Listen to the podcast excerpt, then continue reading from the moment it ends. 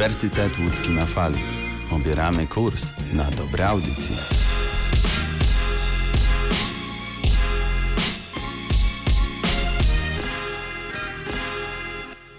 Ach, ta dzisiejsza młodzież. Zero kultury. Dziadek, co ty gadasz? My jesteśmy kulturystami. Kulturyści w UE na fali. Cześć, witajcie. Jest godzina 17, jak co tydzień kulturyści. Dzisiaj w nieco zmienionym składzie, ponieważ będzie to wydanie specjalne. Jest z nami nasz redakcyjny kolega Olgierd, witaj. Cześć, cześć. E, omówimy dzisiaj mecz reprezentacji Polski w pierwszej części, a w drugiej części naszego podcastu przejdziemy do typowań następnych wyników naszej reprezentacji i powiemy co nieco o pozostałych meczach. Także serdecznie zapraszamy.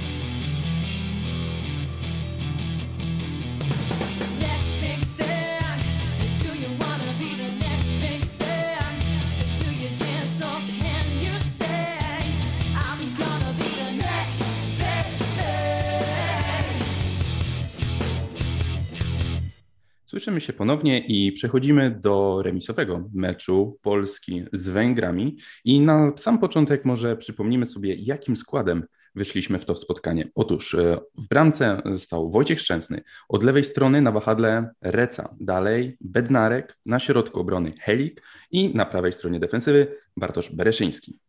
E, Pomocnikami byli Grzegorz Krychowiak i Moder. Dalej wysuniętym e, pomocnikiem był Piotr Zieliński i na napadzie widzieliśmy Arkadiusza Milika i Roberta Lewandowskiego. Panowie, czy jakieś zaskoczenia, czy coś Was zaskoczyło tutaj w tym ustawieniu, czy stawialiście na jakąś inną jedenastkę? Zdecydowanie ja uważam, że zaskoczyła mnie e, obecność Michała Helika w składzie.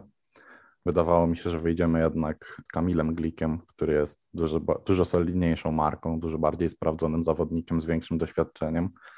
A nie ukrywajmy, debiutant Helik, no zaskoczył, myślę, nie tylko mnie, ale e, wszystkich słuchaczy, was tutaj zebranych. No mm, zwyczajnie uważam, że to było moim zdaniem największe zaskoczenie.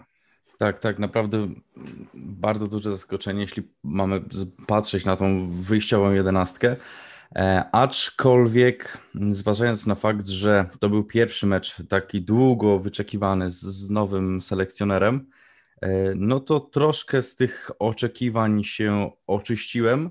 I co najbardziej mnie zaskoczyło, to mm, zmienność formacji i zmienność pomysłu na grę w trakcie meczu, bo myślę, że zauważyliście, no i to jest fakt, że w sumie przez cały mecz graliśmy tak naprawdę trzema różnymi formacjami, raz z trójką obrońców. Na początku mieliśmy wyjść chyba czterema obrońcami, później jednak to się zamieniło w, w trzech obrońców właśnie i w aktywowanie wahadłowych. No i to było takie y, niestabilne, Chyba, że taki jest pomysł y, na grę nowego selekcjonera. Trudno o tym mówić, bo to był pierwszy dopiero mecz, także trudno cokolwiek powiedzieć. Zobaczymy, co będzie dalej.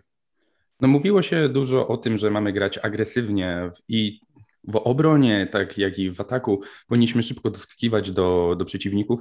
I myślę, że tutaj na wytyczne trenera Sousy były jasne dla naszych zawodników, tylko z drugiej strony mam wrażenie, że każdy z naszych zawodników zrozumiał te wytyczne trochę inaczej i grał swoją piłkę, bo w pierwszej połowie, a nawet powiedziałbym, że kawałek w drugiej, tak gdzieś do około 60 minuty, kiedy zaczęły padać bramki dla naszej drużyny, każdy z naszych zawodników grał trochę inaczej, to znaczy grał trochę inny, inny futbol. I przez to myślę było dużo nieporozumień na boisku i tak naprawdę ciężko szukać jakiegoś pozytywu mm, u któregoś z konkretnych zawodników. No myślę, że Jóźwiak był takim najjaśniejszym elementem, jeśli można tak powiedzieć, naszego zespołu, ponieważ no, nie dość, że zaliczył asystę, strzelił bramkę, no to zaliczył też asystę drugiego stopnia, także no tutaj wielkie brawa, szapoba dla niego, ale też nie możemy zapomnieć o doskonałej postawie Węgrów, ponieważ no oni tak naprawdę przez y, ponad połowę meczu mm, no, dominowali, byli szybsi, bardziej zdecydowani i myślę, że to zaważyło o tych 60 minutach, gdzie nie potrafiliśmy sklecić jakiejś składnej akcji. Tak, no warto też wspomnieć o tym, że Węgrzy wypracowali sobie taką pewność siebie dzięki temu, że w szóstej minucie już padła bramka na 1-0. Nie wiem naprawdę jak to skomentować, bo szósta minuta, Reca wyrzuca piłkę z autu.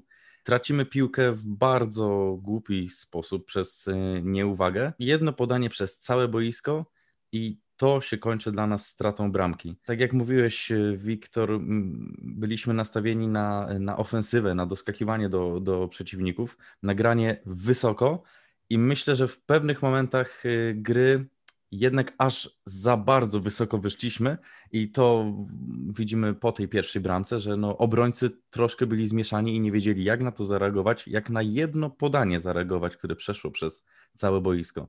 Wiesz co, to mi trochę przypomniało sytuację z Mistrzostw Świata, jak graliśmy z Senegalem, tam też trochę nasza obrona się nie popisała i wtedy tak, tak naprawdę jednym długim podaniem potrafili nas ograć, no ale no to już historia i to dość przykra. Miejmy nadzieję, że tutaj w tych eliminacjach takich nieprzyjemności już mieć nie będziemy. Ale Olgierd, teraz chciałem się ciebie zapytać, czy uważasz, że nasza reprezentacja powinna grać na przykład na trzech napastników, tak jak miało to miejsce już w drugiej połowie, kiedy to wszedł e, na boisko Krzysztof Piątek? Wydaje mi się, że ustawienie z trzema napastnikami jest e, bardzo ofensywnym rozwiązaniem i myślę, że jest też dosyć ryzykowne, biorąc pod uwagę, że um, grając na trzech, trzech z przodu, po prostu zostawiamy jakąś lukę z tyłu. I wiem, że mamy dobrych zawodników defensywnych, wiadomo, Jan Bednarek, e, Grzegorz Krychowiak, Kamil Glik. Teraz mamy także e, Jakuba Modera, który mimo wszystko w tym meczu jednak się nie popisał, ale wydaje mi się, że ustawienie z trzema napastnikami. Zakładam, że w składzie e, Arkadiusz Milik, Krzysztof Piątek i Robert Lewandowski jest trochę zbyt agresywne, biorąc pod uwagę, że e, nie mamy w zasadzie takiego playmakera, za którego uważalibyśmy e, pewnie Piotrka Zielińskiego. Gdyby nie to, że w reprezentacji no nie ma co kryć, nie błyszczy, ale mm, wydaje mi się, że trzech napastników jest zdecydowanie zbyt agresywną opcją biorąc pod uwagę właśnie fakt, że trochę trzeba by było, musieliby więcej biegać, bo ktoś musiałby dostarczyć tą piłkę naprzód. Jeśli nie byłaby to ta tak zwana laga od Grzegorza Krychowiaka albo Kamila Glika, no to myślę, że mógłby być problem, żeby na przykład właśnie Piotrek Zieliński stworzył sytuację, bo napastników mamy dobrych, ale właśnie tych zawodników, którzy mają doprowadzić e, do nich piłkę jest mało, którzy są w stanie coś zrobić, zarówno nasze skrzydła typu właśnie e, Szymański, Sebastian czy Arkadiusz Reca, którzy w tym meczu no, nie błyszczeli formą. Oni ze skrzydeł nie, nie, nie byli w stanie jakby dostarczyć dobrze piłki do środka. W pierwszej połowie stworzyliśmy tylko jedną sytuację, bodajże Arkadiusz Milik wtedy strzelił parę metrów obok ramki z główki. E, no a Piotrek Zieliński, no Piotrka Zielińskiego w pierwszej połowie nie było na boisku praktycznie i sytuację w zasadzie kreował Grzegorz Krychowiak, próbował do spółki z Bartoszem Bereszyńskim, jednak no Bartosz Bereszyński też niezbyt miał okazję się popisać, także tak, konkludując... O, a propos w ogóle Piotrka Zielińskiego, to przypomnę wam taki dość śmieszny tekst. Jemu po prostu musi coś przeskoczyć w głowie. Jemu musi coś przeskoczyć w głowie i wtedy myślę, że na pewno będzie lepiej grał. Ale wiecie co? Myślę, że na uwagę i komentarz zasługuje postawa Szymańskiego. Wiecie co, ja spodziewałem się szczerze mówiąc więcej po tym zawodniku i trochę też nie rozumiałem jego postawy, ponieważ no, grał na prawym wahadle i cały czas, e, tak zauważyłem, schodził do środka na lewą nogę i próbował, próbował gdzieś rozgrywać bliżej środka linii boiska. Tylko to się zawsze kończyło tym, że cały czas ta piłka mm, gdzieś musiała być wycofana w, pod nasze pole karne, czy po prostu w, gdzieś w środek boiska. I myślę, że tutaj też był pies pogrzebany, jeśli chodzi o wyprowadzenie ataku, bo kiedy wszedł Jóźwiak, to od razu holował tą piłkę, do, dogrywał ją z końca boiska i myślę, że tutaj była, e, to była receptura na, na dobry wynik, ponieważ trochę mi to przypominało mm, takie lustrzane odbicie markowych zagrań e, Grosickiego, który bardzo dobrze dogrywał zawsze z lewej strony do Roberta Lewandowskiego. I gdyby Szymański nie schodził tak jak powiedzmy jak Roben y, na lewą nogę i próbował oddawać strzał, chociaż tam strzałów za wiele też nie było, to myślę, że tutaj rezultat mógłby być nieco lepszy. Zgadzam się. No, troszkę e, niewykorzystany potencjał e, tutaj pojawił się właśnie pozycji wahadłowego. Rzeczywiście, tak jak wspomniałeś o, o, o stylu gry na przykład Robena, no to była bardziej gra nastawiona właśnie na, na pomoc skrzydłową, a wahadłowy jednak troszkę rządzi się własnymi prawami i myślę, że nie wiem z czego to wynika, że, że te zejścia do środka były tak no- notoryczne i, i częste. Może dlatego, że to jest jakiś nowy styl gry i reprezentanci po prostu jeszcze się jakoś nie oswoili i e, w ferworze walki pod wpływem emocji troszkę jednak zapomnieli, jak powinni się zachować i jaka jest ich rola na boisku. No, du dużo było takich sytuacji, które mogliśmy dostrzec. Też em, zauważyłem postawę Roberta Lewandowskiego, kiedy to wychodząc na mecz, byliśmy nastawieni właśnie na doskok do przeciwnika, granie wysoko, a jednak Robert Lewandowski często, częściej praktycznie, no, był na swojej połowie i tam starał się troszkę przejąć tę piłkę troszkę pomóc swoim e, kompanom z boiska. Starał się też wziąć piłkę na siebie, e, przejąć to rozegranie. Czasem nawet e, przystąpił do, do interwencji takiej obronnej, stricte defensywnej.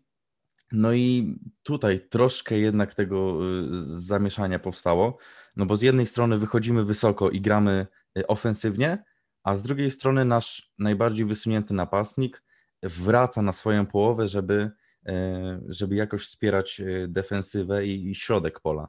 Może tutaj coś się stało, że, że rzeczywiście no ten środek i defensywa troszkę jednak się nie rozumieli na boisku. No wiesz, wiesz co, to było też widać, ponieważ przez cały mecz tak naprawdę po Robercie Lewandowskim było widać te ogromne emocje i gestykulacje Mhm. i widać było, że on coś krzyczy też na, na, na piłkarzy, także nie wiem, no może to nie chodzi o jakąś złą krew między nimi, no ale jednak e, emocje w pewnych momentach wzięły górę. No, mimo oczywiście ogromnego warsztatu Roberta Lewandowskiego, to jednak e, tutaj trochę tych emocji i tej nerwowości no, wystąpiło. Ale myślę, że z czasem, kiedy ta drużyna zacznie częściej ze sobą grać, już pod wodzą nowego trenera, bo przypomnijmy, no okej, to są zawodnicy, którzy są już na takim poziomie taktycznym, którzy powinni teoretycznie wejść do szatni i z marszu um, umieć wejść w taktykę nowego trenera. No ale wszyscy jesteśmy ludźmi tak naprawdę i wszyscy musimy się, tak powiem kolokwialnie, dotrzeć w tym wszystkim. Tutaj myślę, jest potencjał. Jest potencjał na coś lepszego, bo 3-3, okej, fajnie, wróciliśmy z 2-0 na 2-2 i później jeszcze odrobiliśmy kolejną bramkę.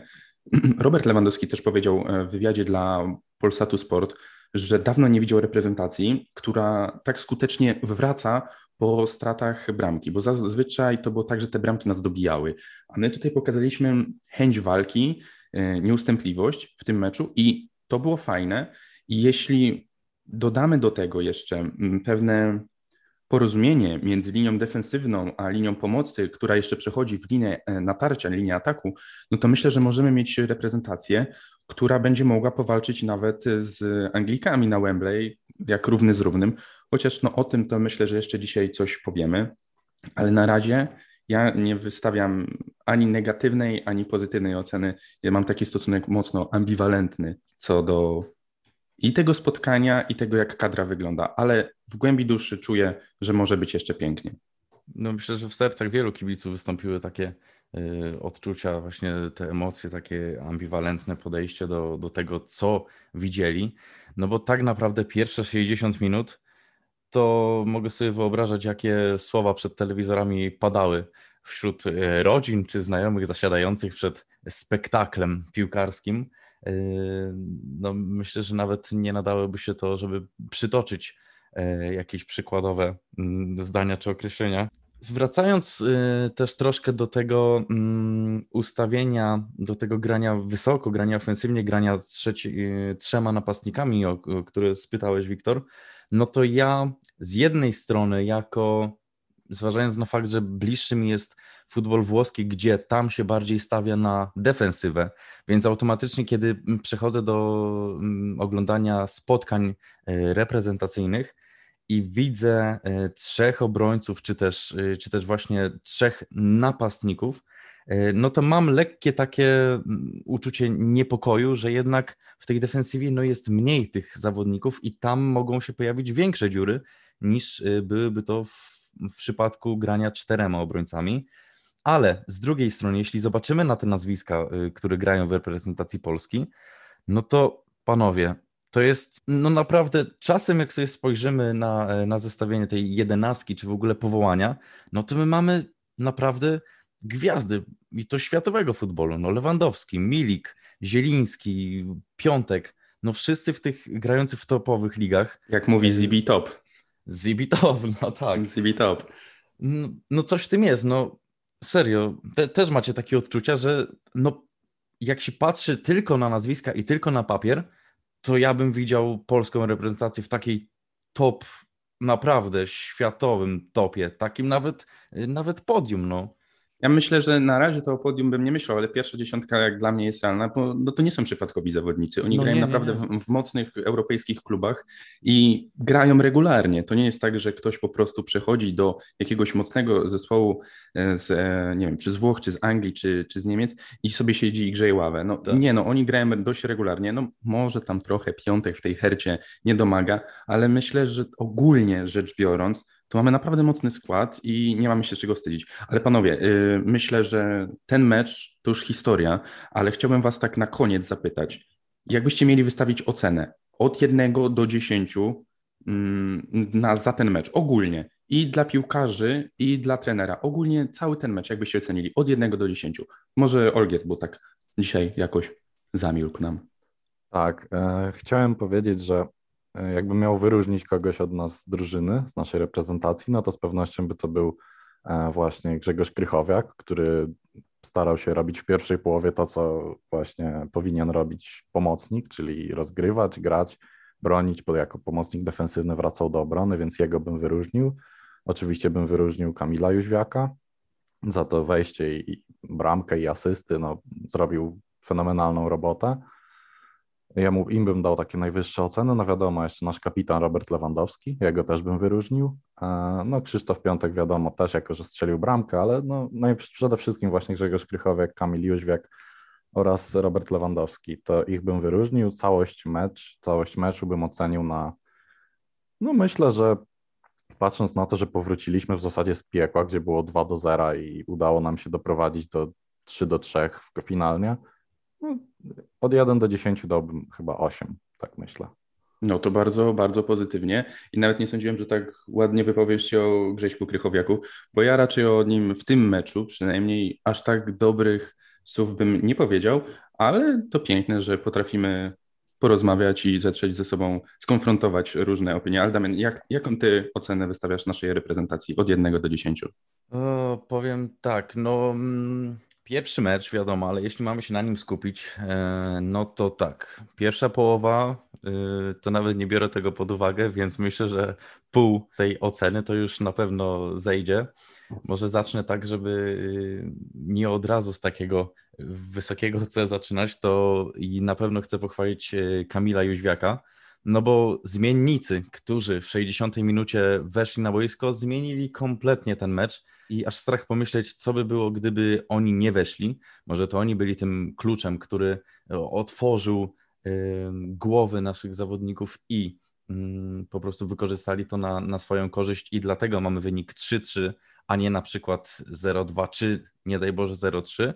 Co do e, Krychowiaka, no to też bym nie pochwalił, bo widziałem dużo strat i mimo tego, że starali się mm, naprawdę jakiś pomysł na to wprowadzić, no to coś nie szło. Jak na pierwszy mecz, myślę, że dzięki tutaj wcześniej wspomnianemu Kamilowi Jóźwiakowi, no dałbym 5 na dobry start. No mówię, może te 5 punktów już za pierwszą... zachętę. po- Tak, 5 punktów z, tego, z tej klasyfikacji od 1 do 10 już odeszło y, za pierwszą połowę, a nawet za pierwszą połowę i za mm, jeszcze kawałek drugiej, bo do 60 minuty raczej, y, raczej nie, nie biorę pod uwagę tego meczu. Dlatego myślę, że tak. Jak z uśmiechem, to z uśmiechem i 5. Super. No to słuchajcie, ta część e, kulturystów dobiegła końca. Olgierd, bardzo Ci dziękujemy za udział w naszej rozmowie. Mam nadzieję, że jeszcze kiedyś razem porozmawiamy o piłce i nie tylko, a już za chwilę będziemy rozmawiać dalej o reprezentacji, o dalszych meczach i zobaczymy, jak nasi grupowi rywale sobie radzili w pierwszych meczach eliminacyjnych. Także zostańcie z nami. No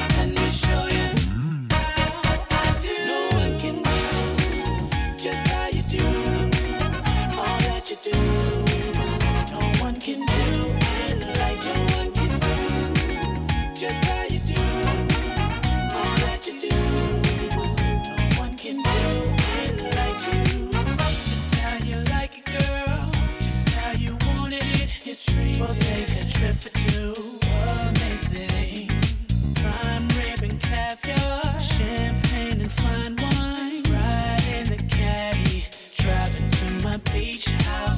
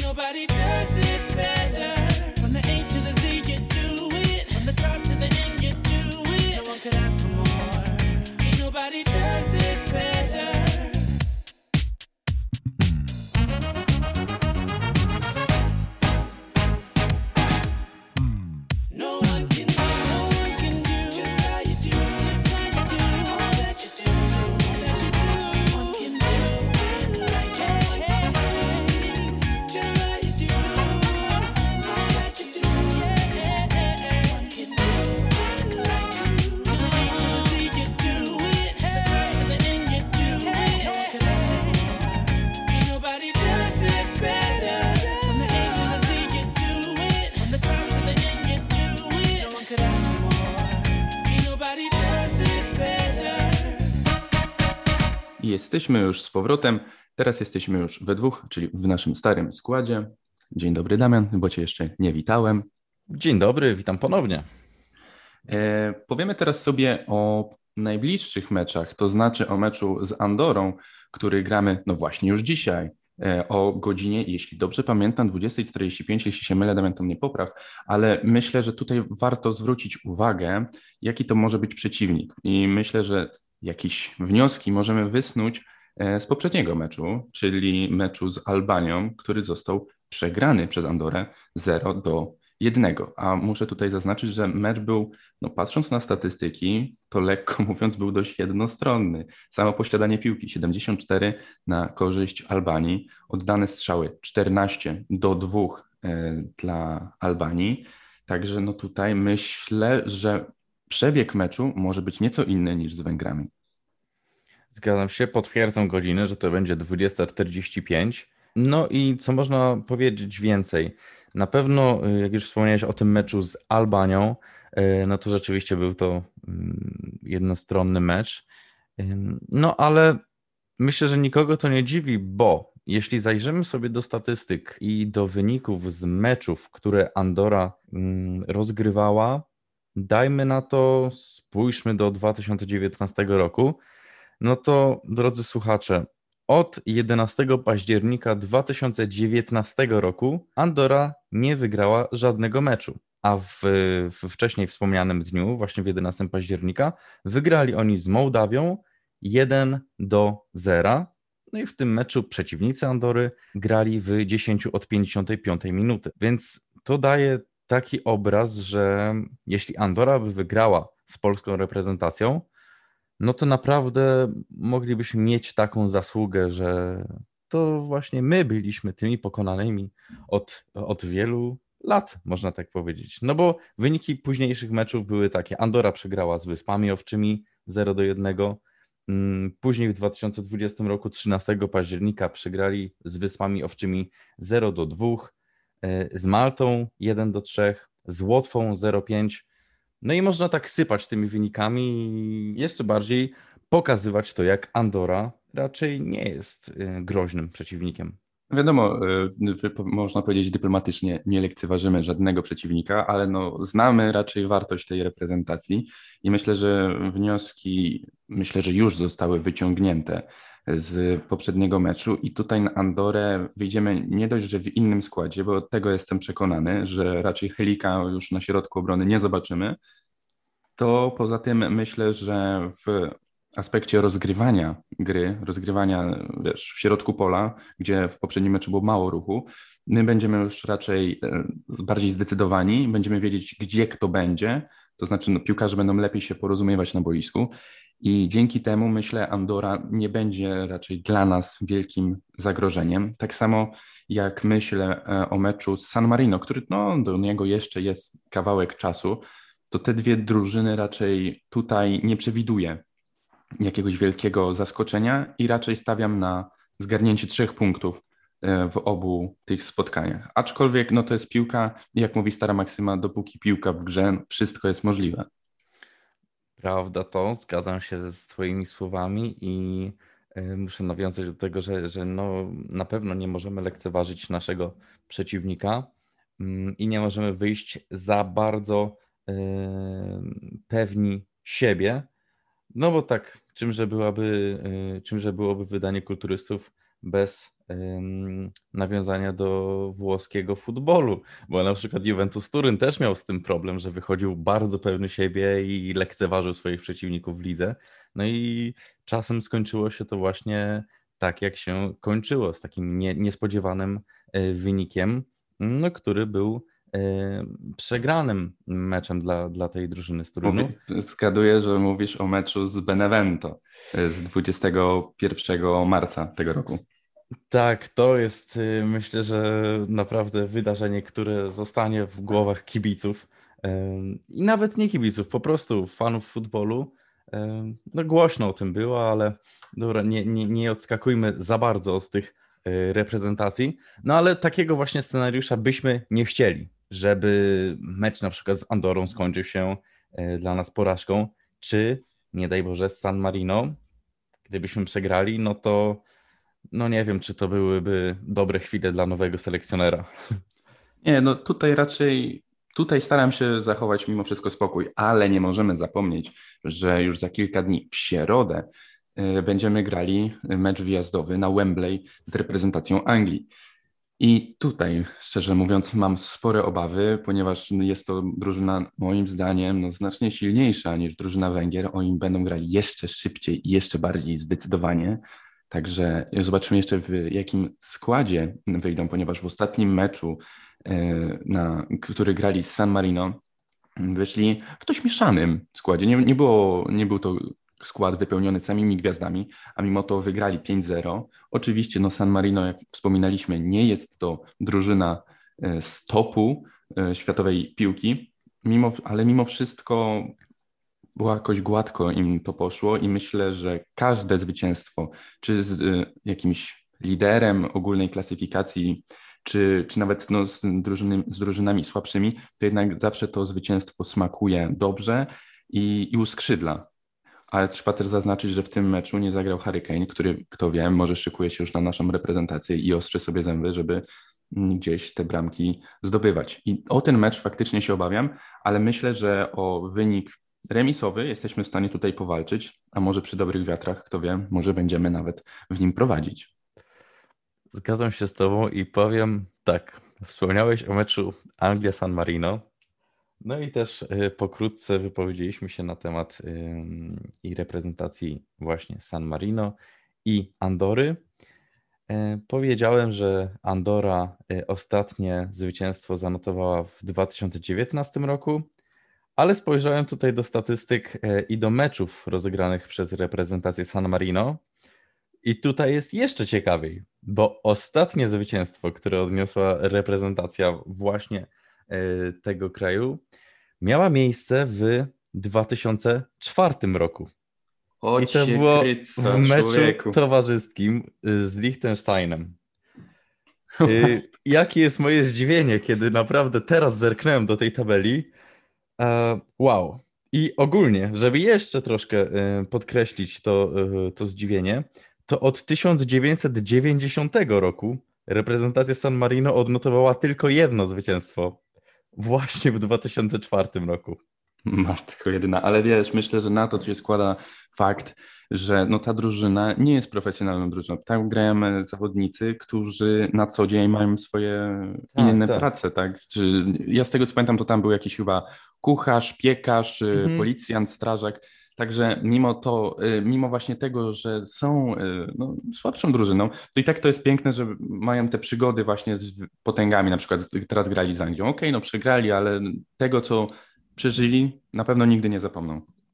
Oczywiście, naprawdę mm, szacunek dla tych mm, zawodników, ale no jeżeli musimy tak spojrzeć na to e, bardzo sportowo i biorąc pod uwagę to, czy są dla nas jakimś zagrożeniem, no to nie są, ale nie chcielibyśmy żadnej niespodzianki przykrej. Spotkania z Andorą i San Marino możemy mieć troszkę bardziej spokojniejsze, aczkolwiek no spotkanie z Anglią może być naprawdę bardzo trudnym spotkaniem i może być drastycznym w skutkach. To słuchaj, y, już tak podsumowując y, oba te mecze, które nas czekają, y, proszę o wytypowanie wyniku. Najpierw Andora, a później Anglia. Jak strzelasz? Po prostu. Krótki strzał. Andora Polska 2-0, może inaczej, Polska Andora 2-0 dla nas, Anglia natomiast 3-1 Dla Anglii, dla Anglii. czy dla nas? Kurczę, bo już myślałem, że jesteś takim niepoprawnym optymistą. Chciałbym, ale w tym przypadku, no to niestety, niestety tak, tak stawiam. A jakie są twoje przewidywania? Andorę stawiam 3-0, 3-1 dla nas. Anglię myślę, że może być około 3-2, może nawet będziemy kusić, pokusić się o remis w tym meczu. Ja oczywiście chciałbym- mówiąc 3-2 mam oczywiście na myśli, że 3-2 dla reprezentacji Anglii. No tak, ja bardzo chciałbym się mylić, szczególnie w tym drugim meczu, ale jakbym miał strzelać, wolę się pozytywnie zaskoczyć niż y, się rozczarować. Z tego założenia wychodzę. Stąd takie moje przewidywania. No cóż, zobaczymy jak to będzie. Trzeba oglądać i mocno kibicować. Tak jest.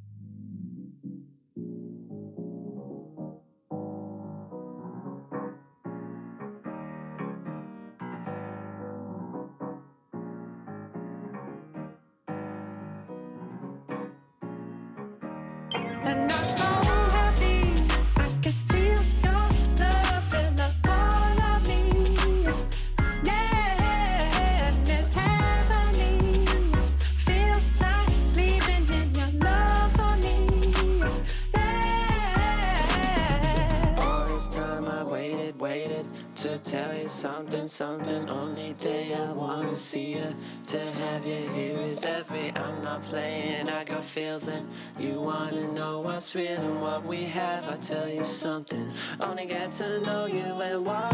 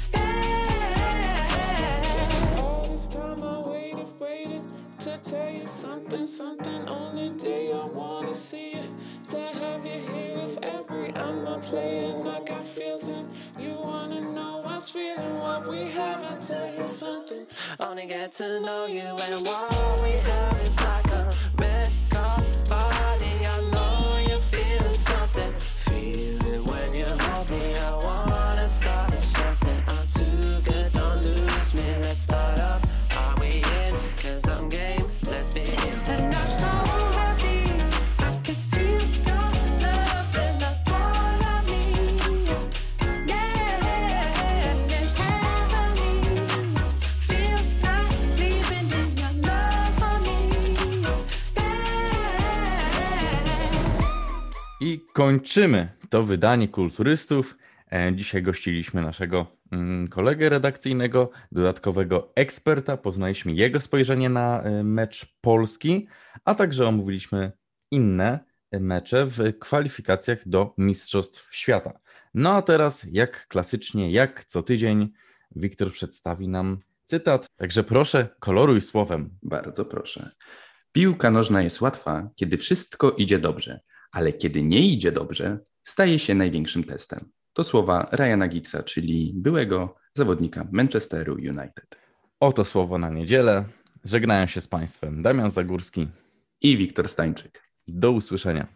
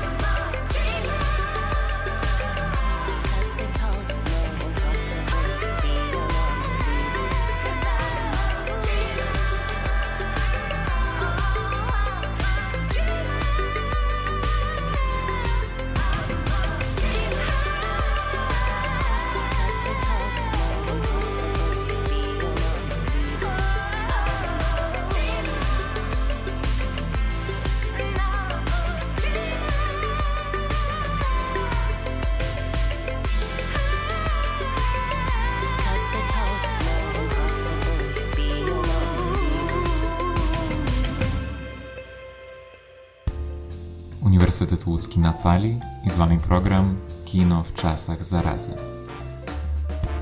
Dzień dobry, szanowni państwo, z wami Dima Turbal i to jest nowa edycja Kina w czasach zarazy. Dzisiaj porozmawiamy sobie o festiwalach filmowych, ponieważ mija już kolejny tydzień lockdownu, który towarzyszy nam już od ponad roku i niestety musieliśmy większość takich wydarzeń jak festiwale filmowe przepuścić, że tak powiem. Nie mogliśmy z oczywistych powodów wziąć udział w ulubionych wydarzeniach filmowych i tutaj przygotowałem dla Was krótki materiał o tym, jakie są moje ulubione festiwale filmowe, mm, co w ogóle można wziąć z tych czasów festiwalów filmowych online. Może chwileczkę nostalgii też poświęcę temu troszkę czasu. Właśnie pytanie takie też, dla kogo jest festiwal filmowy? Kto jest jego docelowym odbiorcą? Czy kogo można do tej grupy zaliczyć? A także plusy i minusy festiwalów filmowych i dlaczego warto chodzić na takie festiwale. No dobrze, nie muszę wspominać w jakich czasach żyjemy i tak e, pewnie każdy ma już tego dość, także nie będę to powtarzał, więc też e, pewnie dobrze zdajemy sobie sprawę, jak wygląda nasza codzienność, a w tym jak wygląda rozrywka w naszych czasach. Dlatego powiem to z własnego, że tak powiem, życia, że życie online to stało się codziennością i życie offline stało się rozkoszą. Natomiast festiwal filmowy jako taki był dla mnie zawsze wydarzeniem offline, zawsze wydarzeniem, gdzie można było spotkać różnych ludzi, gdzie można było obejrzeć filmy na dużym ekranie i otrzymać cały pakiet doświadczeń, który się otrzymuje na festiwalach filmowych. Natomiast teraz wszystkie festiwale filmowe już no, od ponad roku przeniosły się do internetu, online. I mój dzień już wygląda prawie, że w pełni jestem gdzieś w internecie, nie jestem w świecie rzeczywistym offline i to jest właśnie, jak mówię, rozkosz bycie offline i możliwość czerpania radości z takich zwykłych rzeczy, jak po prostu spotkanie się z przyjaciółmi, obejrzenie jakiegoś nowego filmu, pogadania o tym po tym filmie, o czymś i nie wiem, wyjście z kimś na, na piwo po filmie. I kino, będąc jedną z głównych, przynajmniej dla mnie, roz, form rozrywki, niestety już od dłuższego czasu jest niedostępne. Przynajmniej przez jakiś moment oczywiście było dostępne, kiedy e, otworzono było kina studyjne i ja miałem właśnie też szczęście, przyjechawszy do domu przed lockdownem na Ukrainie i jeszcze właśnie pójść dwa razy do kina i obejrzeć coś fajnego. Także z oczywistych powodów e, festiwale filmowe już nie mają tej byłej sławy, że tak powiem, tego byłego doświadczenia już nie mogą dać swoim widzom, jak było wcześniej. Ponieważ festiwal filmowy teraz wygląda w następujący sposób, że otrzymuje się hasło do platformy, gdzie odbywa się ten festiwal, uzyskuje się akredytację i po prostu ma się dostęp do filmów. I te filmy po prostu są dostępne albo w określony czas i są streamingowane właśnie dla wszystkich i nie da się tego, że tak powiem, odtworzyć w dowolnym czasie, albo jest możliwość po prostu obejrzenia go przez jakiś ograniczony czas. Też jest dostępna taka opcja. Są również różnego rodzaju wydarzenia, e, czyli różne, nie wiem, spotkania z, z gośćmi festiwalu i różne ciekawe, różne ciekawe warsztaty, które też w formie online można jeszcze jakoś e, doświadczyć. Wiadomo, że nie jest to to samo i też w zależności od formatu festiwalu i na czym on się skupia, to jest bardziej albo mniej ograniczone.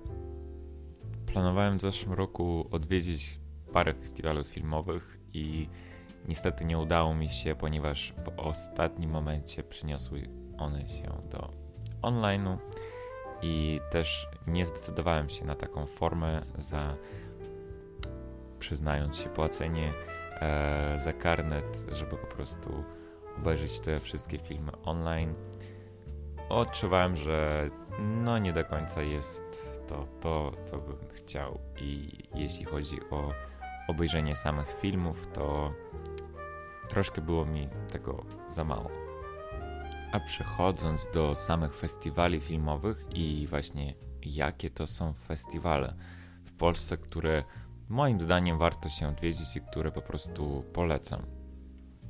Przede wszystkim to jest e, Międzynarodowy Festiwal Filmowy Nowe Horyzonty, który specjalizuje się na takim kinie offowym, troszkę art house, gdzie nie znajdą się żadne blockbustery i który warto odwiedzić w może w próbie odkrycia kina z może trochę innej strony, ponieważ e, na pewno zobaczy się tam kupę innych filmów, które e, trudno byłoby obejrzeć w takim e, zwykłym multiplexie. Więc ten festiwal zdecydowanie polecam na urozmaicenie własnego, że tak powiem, doświadczenia filmowego, albo też dla tych osób, którzy lubią kino nieco offowe. A następnie mamy Festiwal Polskich Filmów Fabularnych w Gdyni, gdzie można zobaczyć prawie wszystkie polskie filmy minionego roku. I w Gdyni można to zrobić w ciągu jednego tygodnia. Także to jest najbardziej prestiżowy festiwal, jeśli chodzi o polską kinematografię i jeśli chodzi o też sam, same polskie festiwale, to ten jest jeden z najważniejszych z tej listy. A teraz mój ulubiony festiwal, e, ponieważ bardzo kocham sztukę operatorską i generalnie obraz filmowy, to jest Międzynarodowy Festiwal Sztuki Autorów Zdjęć Filmowych Camera Image. Festiwal ten odbywa się już od dłuższego czasu w różnych miastach. Też zdarzyło się to w Łodzi przez kilka lat, następnie film, e, następnie festiwal powędrował do Bydgoszczy, a teraz ma swoją siedzibę w Toruniu. Na tym festiwalu można było spotkać wielu, wielu wspaniałych operatorów filmu, w tym też e, Sira Rogera Dickensa, Vittorio Storaro, Michaela Chapmana i innych. Ten festiwal sam w sobie obejmował nie tylko pokazy różnych filmów, ale też miał taką unikalną przestrzeń, która była Camera Image Market, czyli taki plac, gdzie najpopularniejsi marki sprzętu filmowego wystawiali swoje sprzęty, nowości, dzielili się innowacjami, pokazywali je dla szerokiej publiczności, dla gości festiwalu, gdzie można było podejść do tych samych kamer, na które są kręcone te wszystkie filmy, które jakby oglądamy podczas festiwalu. Także to jest też ciekawe doświadczenie nie tylko pod względem e, oglądania różnych filmów, ale także różnych wydarzeń, które miały miejsce podczas festiwalu, w tym różne warsztaty od e, Sony, od Ari, gdzie można było zobaczyć różne, różne ciekawe, mm, może innowacyjne metody oświetlenia, press, konferencje z różnymi też operatorami filmowymi, bo zazwyczaj po projekcji filmu mamy do czynienia tam może z producentem filmu, z aktorami filmu czy reżyserem, natomiast tutaj byli prawie wszyscy operatorzy tych filmów, które były emitowane. I drugi festiwal, który jest e, też jednym z moich ulubionych, to jest taki malutki festiwal, który ma miejsce w budynku Szkoły Filmowej w Łodzi na Targowej i to jest festiwal krytyki filmowej, który ma tytuł Kamera Akcja. Tam głównie się skupiałem, przynajmniej dla siebie, na po prostu oglądanie sporej ilości filmów, nadrobienie różnych zaległości, które może nie udało mi się e, nadrobić e, wcześniej na innych festiwalach filmowych. W ciągu roku, ponieważ właśnie kamera akcja ma miejsce gdzieś na początku października. W tym festiwalu również można zobaczyć i odwiedzić różne wydarzenia, w tym też różne mm, seminaria, różne wykłady, które e, mają na celu poszerzyć wiedzę uczestników festiwalu i podejść do oglądania filmu ze strony krytyka filmowego. Festiwal filmowy jest przede wszystkim dla pasjonatów filmu, dla ludzi pracujących w filmie, a także też dla osób, którzy może chcieliby spróbować coś nowego i akurat odwiedzić takie miejsce jak e, właśnie festiwal filmowy, właśnie takie raczej wydarzenie niż miejsce i doświadczyć e, zupełnie innego, co wcześniej mogło się doświadczać od e, filmu, właśnie w tym sensie, że zanurzenie się w, w świat e, przedstawiony w filmach, to, że można obejrzeć w ciągu jednego dnia 10 filmów, a może więcej. Oczywiście to są i krótkie metraże, i filmy dokumentalne, i filmy fabularne. Do tego można odwiedzić ciekawe warsztaty i nawet będąc osobą niezwiązaną z filmem tak praktycznie, może to być bardzo ciekawym doświadczeniem. Na pewno. Więc gdy lubisz filmy, a jeszcze nie byłeś nigdy e, lub nie byłaś na festiwalu filmowym, to w tej chwili, jeśli chodzi o dobę pandemii, też masz w pewnym sensie taką opcję, że nie wychodząc z domu możesz uczestniczyć w takim festiwalu. Także polecam śledzić i googlować sobie o festiwalach filmowych w Polsce, a także na całym świecie, jeśli może interesuje Cię jakaś wybrana kinematografia. Także dla osób nowych, zarówno jak i dla osób już doświadczonych pod względem festiwalów filmowych, taka forma rozrywki, taka forma wzbogacenia kulturowego jest jak najbardziej zalecana i zachęcam Was chodzić właśnie na takie festiwale. I tutaj jeszcze chciałbym wspomnieć tak przez chwilkę, jeśli chodzi o plusy i minusy festiwalów filmowych. No, jeśli chodzi o plusy, to wiadomo, dużo filmów, dużo wydarzeń, ciekawi ludzie, wszyscy chcą oglądać filmy i nie znajdzie się tam osoba, która, nie wiem, okazała się tam przez przypadek i przeszkadza wszystkim. Raczej, raczej to są jakieś, jakieś wyjątki. Natomiast e, dużo, dużo oczywiście można korzyści czerpać z takiego wydarzenia jak festiwal filmowy. Można spotkać e, nowych ludzi, można podczas po seansie nawet z kimś się zaprzyjaźnić, pogadać o jakimś filmie i następnie może w następnej edycji już spotkać się ponownie i też znaleźć sobie nowe towarzystwo na oglądanie filmów. Więc same plusy: edukacja, rozrywka, fajne towarzystwo, imprezy po projekcjach i wiele, wiele innych fajnych i wspaniałych rzeczy, które można, że tak powiem, doświadczyć podczas e, festiwalu filmowego. Ale tęczowo też nie jest tak wszystko do końca.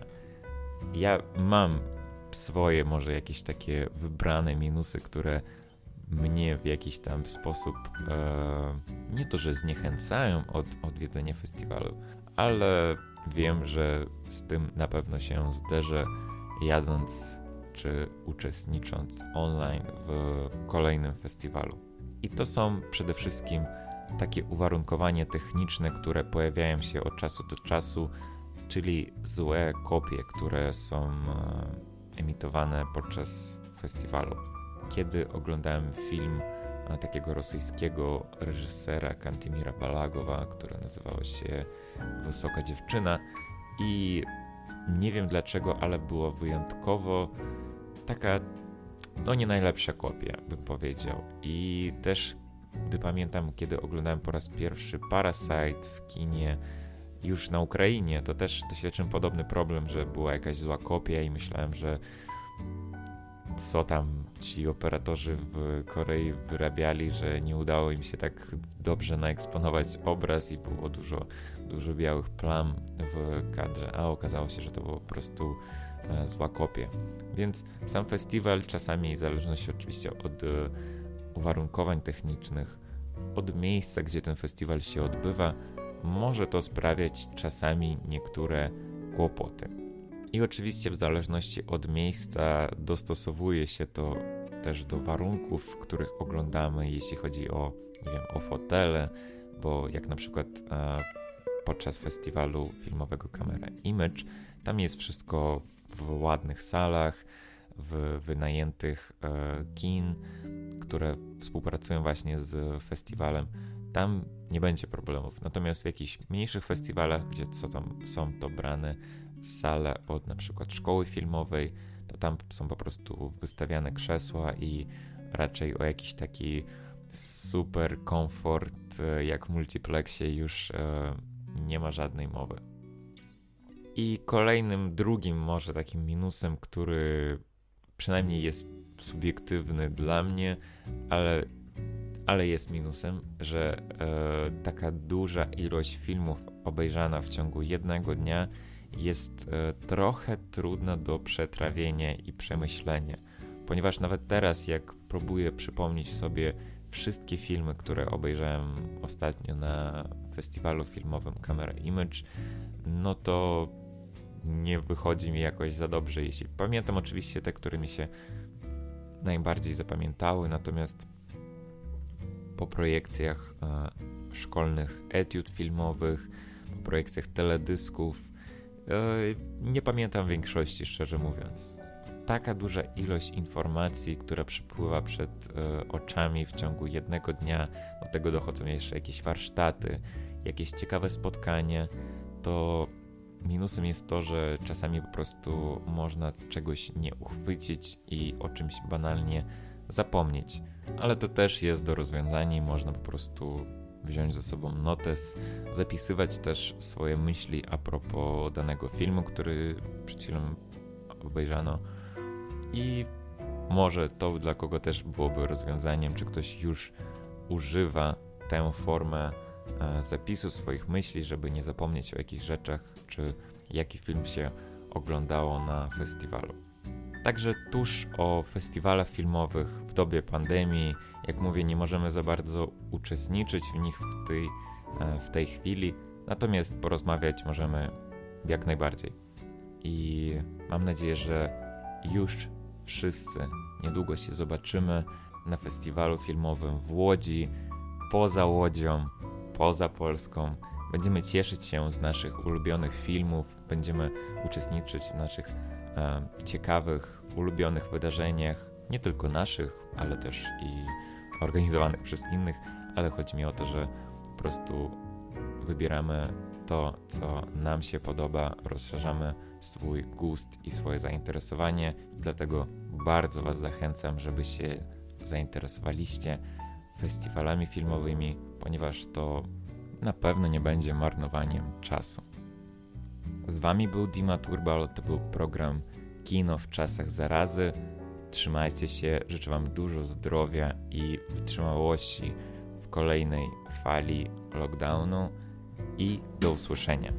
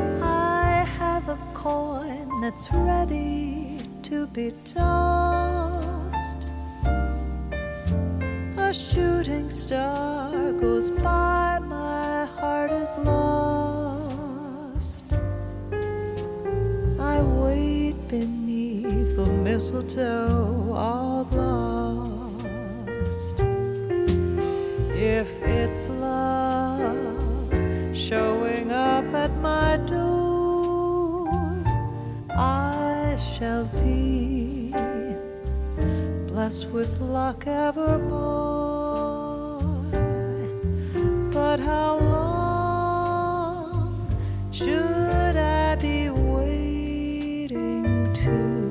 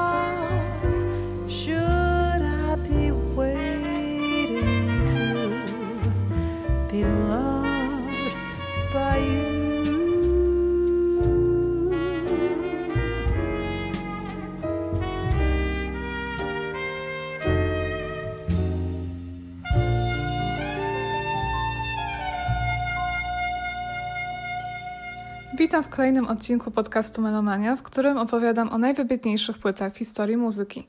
Dziś zapraszam Was w bardzo odległą podróż, bo aż do lat 60., a skoro lata 60. to najbardziej ikoniczny zespół tamtych czasów, The Beatles i ich debiutancki krążek Please Please Me, który miał swoją premierę 22 marca 1963 roku. Beatlesi. Można by o nich mówić godzinami. W skrócie, niewątpliwie najbardziej znany zespół w historii muzyki, rekordziści przemysłu fonograficznego w ilości sprzedanych egzemplarzy nagrań, ikony brytyjskiej kultury, prekursorzy brytyjskiej inwazji w Stanach Zjednoczonych, laureaci niemalże wszystkich możliwych nagród branżowych. Od 60 lat nieprzerwanie inspirują kolejnych artystów. Przykładów nie trzeba szukać daleko. W poprzednim odcinku mówiłam Wam o płycie The Seeds of Love, Tears for Fears, pełnej Beatlesowskich nawiązań dokonali rewolucji w postrzeganiu muzyki popularnej, którą przekształcili w dziedzinę sztuki. A jak się to wszystko zaczęło? W 1957 roku 16-letni John Lennon założył z kilkoma przyjaciółmi ze szkoły w Liverpoolu zespół The Quarrymen, grający muzykę skiffle, czyli taki rodzaj folku z elementami jazzu i bluesa. Niedługo potem do The Quarrymen dołączył 15-letni gitarzysta rytmiczny Paul McCartney, który rok później zaprosił do zespołu swojego przyjaciela George'a Harrisona. Lennon, choć był pod wrażeniem jego gry na gitarze, uznał go za zbyt młodego. Ostatecznie jednak Harrison dołączył do grupy jako gitarzysta prowadzący. W styczniu 60 roku do zespołu dołączył przyjaciel Lennona ze szkoły artystycznej Stuart Sutcliffe i to on zaproponował zmianę nazwy. Początkowo na Beatles, później przez pewien czas obowiązywało Silver Beatles, a po kilku miesiącach ostatecznie przybrała formę The Beatles. Nazwa ta jest nawiązaniem do legendarnego piosenkarza i kompozytora Buddy'ego Holly'ego i jego zespołu The Crickets, czyli po angielsku świerszcze, a Beatles, trochę inaczej pisane, to żuki. Zmieniona pisownia to nawiązanie do pojęcia beat, oznaczającego podkład muzyczny. Panowie wkrótce wyruszyli w krótką trasę koncertową po Szkocji jako support liverpoolskiego piosenkarza Jenny'ego Gentle. Następnie ich tymczasowy menedżer Alan Williams zaaranżował im serię koncertów w Hamburgu. Był to wyjątkowo burzliwy czas. Zespół stawiał swoje pierwsze kroki w branży, co oznacza tyle, że dużo koncertował, a w międzyczasie używał życia na całego. Tak im się spodobało, że przez kolejne dwa lata Beatlesi kilkukrotnie rezydowali w Hamburgu. To tutaj zainspirowali się panującymi trendami i zaadaptowali je, tworząc swój niepowtarzalny wizerunek na czele z fryzurą znaną jako Arthur, czy szerzej na Beatlesa. W kolejnych miesiącach z grupą skontaktował się producent Bart Kempfert w sprawie ich udziału jako zespół towarzyszący Tony'ego Sheridana. Podczas nagrań Beatlesi podpisali roczny kontrakt z wytwórnią Polydor Records. Single My Bonnie nagrali w czerwcu 1961 roku z Sheridanem jako Tony Sheridan i The Beat Brothers oraz wydali cztery miesiące później. Wkrótce kilka przeobrażeń przeszedł w skład zespołu. Stuart Sutcliffe porzucił karierę muzyczną, by w Niemczech kontynuować studia artystyczne, a McCartney przejął rolę basisty. Pomiędzy koncertami w Niemczech Beatlesi bywali w swojej ojczyźnie, gdzie ich popularność wreszcie zaczęła rosnąć. W listopadzie 1961 roku Beatlesi poznali podczas jednego z licznych występów w The Cavern Club w Liverpoolu właściciela sklepu muzycznego i lokalnego dziennikarza Briana Epsteina i niedługo potem zatrudnili go jako swojego menedżera. Jego działania doprowadziły do podpisania kontraktu z wytwórnią Parlophone należącą do grupy EMI. Epstein znał się na swojej pracy i chętnie dzielił się swoją wiedzą i profesjonalnym podejściem z niedoświadczonymi podopiecznymi. Pragnąc zmaksymalizować potencjalny sukces komercyjny zespołu, namówił ich do zmiany nastawienia do występów na żywo. Nauczył, jak się zachowywać, ubierać, jak rozmawiać z fanami i czego pod żadnym pozorem nie wolno robić, aby chociaż sprawiać wrażenie profesjonalistów. Jednocześnie pozwolił zachować Liverpoolczykom indywidualizm i wrodzoną naturalność, przez co zdecydowanie nie uczynił ich kopią innych zespołów. Innym jego osiągnięciem, które zaważyło na dalszej karierze Beatlesów, było spotkanie z producentem George'em Martinem, nazywanym później Piątym Beatlesem, ze względu na swój pokaźny wkład w twórczość zespołu. Teraz panowie mogli już wejść do studia, by pracować nad płytą. Mieli z czym. Zgromadzili materiał, na który składało się kilka utworów napisanych w latach szkolnych, głównie przez Lennona i McCartneya. Były to m.in. ich dwa pierwsze single Love Me Do i tytułowy Please Please Me. Pierwsza sesja nagraniowa Beatlesów odbyła się 6 czerwca 1962 roku w należącym do EMI studiu Abbey Road. Martin był pod większym wrażeniem osobowości i poczucia humoru młodych artystów niż ich muzyki, którą wówczas usłyszał po raz pierwszy. Był też jeden poważny problem w postaci perkusisty Pita Besta, który według Martina nie prezentował wystarczającego poziomu. Menedżer posłuchał sugestii, więc w sierpniu Besta zastąpił Richard Starkey, o wiele lepiej znany pod pseudonimem Ringo Starr, którego muzycy poznali już wcześniej podczas pobytu w Hamburgu. I w takim składzie Beatlesi już zostali. 5 października 1962 roku swoją premierę w Wielkiej Brytanii miał singiel Love Me Do. Dotarł on na 17 miejsce listy przebojów Record Retailer, którą później zastąpiła lista UK Charts. Zapewnił też Beatlesom pierwszy występ w telewizji, a dokładniej w regionalnym serwisie informacyjnym People and Places. Autorstwo piosenki jest przypisywane duetowi Lennon-McCartney. Co ciekawe, mimo że Ringo Starr był już oficjalnym Beatlesem, producent George Martin wciąż miał wątpliwości, czy jest to odpowiedni człowiek na odpowiednim stanowisku, dlatego też powstało kilka wersji utworu z kilkoma różnymi perkusistami. Ostatecznie jednak to Starr okazał się najlepszy. Love me do.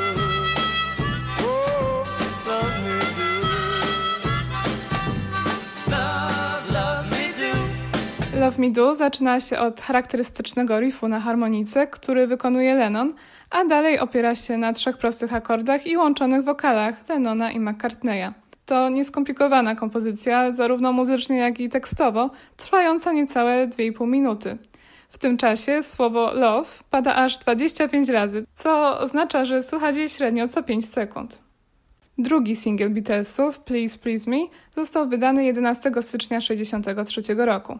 Był to debiut czwórki z Liverpoolu w Stanach Zjednoczonych, stąd zdecydowanie większa popularność od Love Me Do i pierwsze miejsce na liście kultowego magazynu Melody Maker, ale zaledwie drugie na liście Record Retailer.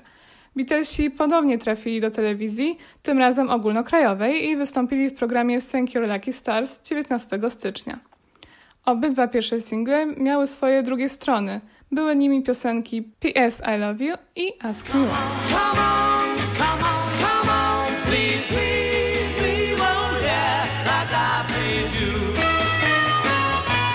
Jak to bywa w biznesie muzycznym, popularność, jaką przysporzyły Beatlesom pierwsze utwory, wiązała się z ogromną presją ze strony wytwórni, aby iść za ciosem i nagrywać coraz więcej i więcej.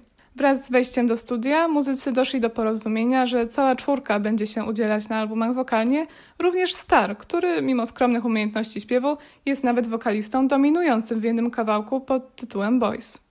Lennon i McCartney natomiast stworzyli partnerstwo kompozytorsko-autorskie, które zepchnęło na dalszy plan Harrisona i jego twórczość. Od tej pory autorstwo zdecydowanej większości materiału będzie przypisywane właśnie tej dwójce. Na debiutanckim albumie postanowiono zawrzeć cztery dotychczas upublicznione utwory, należało więc dograć 10 kolejnych, ponieważ normą we wczesnych latach 60. było nagrywanie winyli, na których znajdowało się po 7 utworów na stronę. Skomponowanie brakującego materiału nie było ani wymagającym, ani czasochłonnym zadaniem, ponieważ powiedzmy sobie szczerze, te utwory są bardzo proste. Żaden z nich nie trwa nawet trzech minut. Sam John Lennon przyznał, że razem z McCartneyem nie zwracali szczególnej uwagi na jakość komponowania. Powiedział wprost, że pisali popowe piosenki bez refleksji i zależało im na brzmieniu, a słowa były wręcz nieistotne. I to się słyszy. Melodie są chwytliwe, taneczne, przyjemne dla ucha, a słowa rzeczywiście odchodzą na dalszy plan, jako że niczym specjalnym się nie wyróżniają.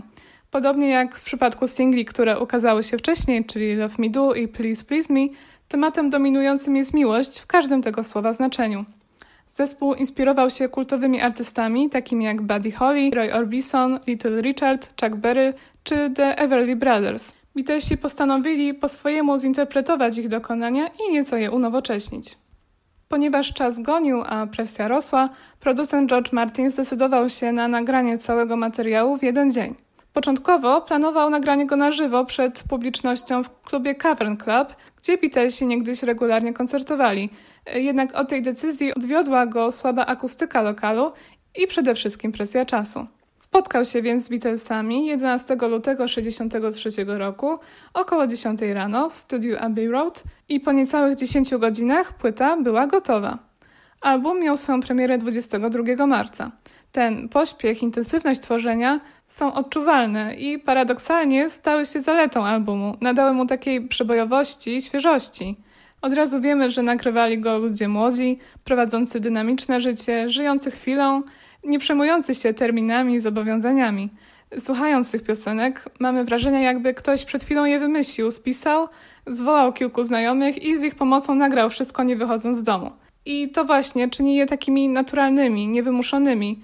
Pozwala sądzić, że ich stworzenie nie było trudne, a odpowiedzialni za nie autorzy uwielbiają swoje zajęcie. Na krążku znalazło się kilka wielkich hitów, m.in. I Saw Her Standing There, wydany jako singiel na rynku amerykańskim w grudniu 1963 roku.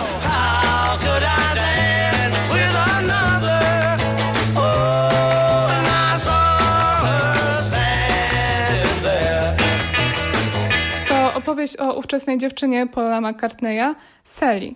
Muzyk zainspirował się również XIX-wieczną angielską pieśnią folkową Seventeen Come Sunday. McCartney zaczyna śpiewanie odliczając do czterech.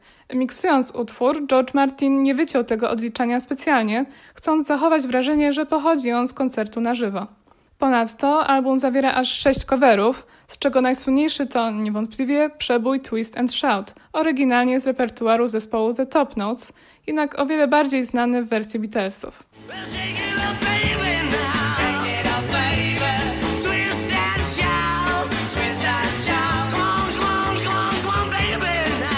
Warto też wspomnieć o utworze A Taste of Honey, pierwotnie skomponowanym przez Bobiego Scotta i Ricka Marlowa do broadwayowskiej produkcji o tym samym tytule, a także dwóch piosenkach zapożyczonych z dorobku The Shearers, są to Boys i Baby It's You. Album został bardzo dobrze przyjęty, spędził aż 30 tygodni na szczycie UK Album Charts, e, dawniej znany jako Record Retailer, i był pierwszym z kolejnych 12 z rzędu z dyskografii Beatlesów, które tam trafiły. Co ciekawe, został zastąpiony dopiero przez kolejny krążek czwórki z Liverpoolu pod tytułem With the Beatles. Jednak o wiele ważniejsze od statystyk jest to, że zapoczątkował on tak zwaną Beatlemanię. Termin ten stworzyły brytyjskie media w reakcji na potęgę tego zjawiska, do którego wkrótce dołączył przydomek The Fab Four, co można przetłumaczyć jako bajeczna czwórka. Beatlesi wywoływali historyczne uwielbienie wśród fanów, a zazdrość wśród konkurencji. Sami zaś reagowali z dystansem i humorem na swój sukces. O jego sile niech świadczy fakt, że gdy mieli koncertować jako support amerykańskich piosenkarzy Tomiego Rowe i Chrisa Monteza, ze względu na popularność zastąpili ich w roli głównych gwiazd wieczoru, co było pierwszym takim przypadkiem w historii Wielkiej Brytanii. Taka sama sytuacja wynikła też później podczas trasy z Royem Orbisonem. Beatlesi rozpoczęli serię koncertów po całym świecie, a gdziekolwiek by nie pojechali, zawsze czekały na nich tłumy fanów reagujących piskiem, płaczem e, i tym podobnymi zachowaniami. Podczas trasy koncertowej pod koniec 1963 roku, dokładniej przed koncertem w Plymouth, policja musiała użyć węży z wodą pod wysokim ciśnieniem w celu uspokojenia tłumu zgromadzonego przed klubem. Drugi album Beatlesów, With the Beatles, ukazał się jeszcze w tym samym roku 22 listopada. W międzyczasie wydali też kilka singli, wśród których są takie hity jak From Me to You, She Loves You i I Want to Hold Your Hand. Wszystko to jest utrzymane w bardzo podobnym klimacie co debiutancki materiał i tak samo wzbudziło powszechny zachwyt. Oczywiście w kolejnych latach Beatlesi udowodnili, że potrafią o wiele więcej niż to, co zaprezentowali na pierwszym krążku. Dowodem tego jest choćby kultowa płyta Sgt. Pepper's Lonely Hearts Club Band z 1967, zrealizowana z rozmachem, psychodeliczna, znacznie wyprzedzająca swoje czasy. Co zatem zaważyło na sukcesie Please Please Me? No właśnie ta prostota. To urzekło zarówno krytyków, jak i słuchaczy na całym świecie. Prostota, naturalność to wszystko razem dało niesamowity efekt. Tego ludzie potrzebowali na początku lat 60. Muzyka nie miała być skomplikowana, wyszukana, ona miała dawać szczęście, wprawiać słuchaczy w dobry nastrój, miała podobać się wszystkim, niezależnie od wieku czy gustu muzycznego i tym samym łączyć pokolenia. I właśnie dlatego Beatlesów słuchamy do dziś. Ich utwory są nadal tak bardzo popularne, bo są po prostu uniwersalne. Można powiedzieć, że tematy, które poruszali w swoich tekstach, zwłaszcza tych wczesnych, są oklepane. Wszyscy bowiem śpiewają o miłości o jakichś młodzieńczych rozterkach. Oni też i wcale nie robili tego w sposób wygórowany. Ale to właśnie są te tematy, które przecież dotyczą nas wszystkich, zarówno fanki, które płakały na koncertach Beatlesów w latach ich działalności, jak i nas w XXI wieku, mających niemalże nieograniczony dostęp do muzyki z całego świata. I na tym polega prawdziwa magia, żeby po prawie 60 latach od debiutu brzmieć tak aktualnie. Koniecznie posłuchajcie sobie płyty Please Please Me, a także całej dyskografii Beatlesów. Trochę tego jest, ale na pewno się nie zawiedziecie. Ja tymczasem dziękuję bardzo za dzisiejszy odcinek i oczywiście zapraszam na kolejny. Do usłyszenia.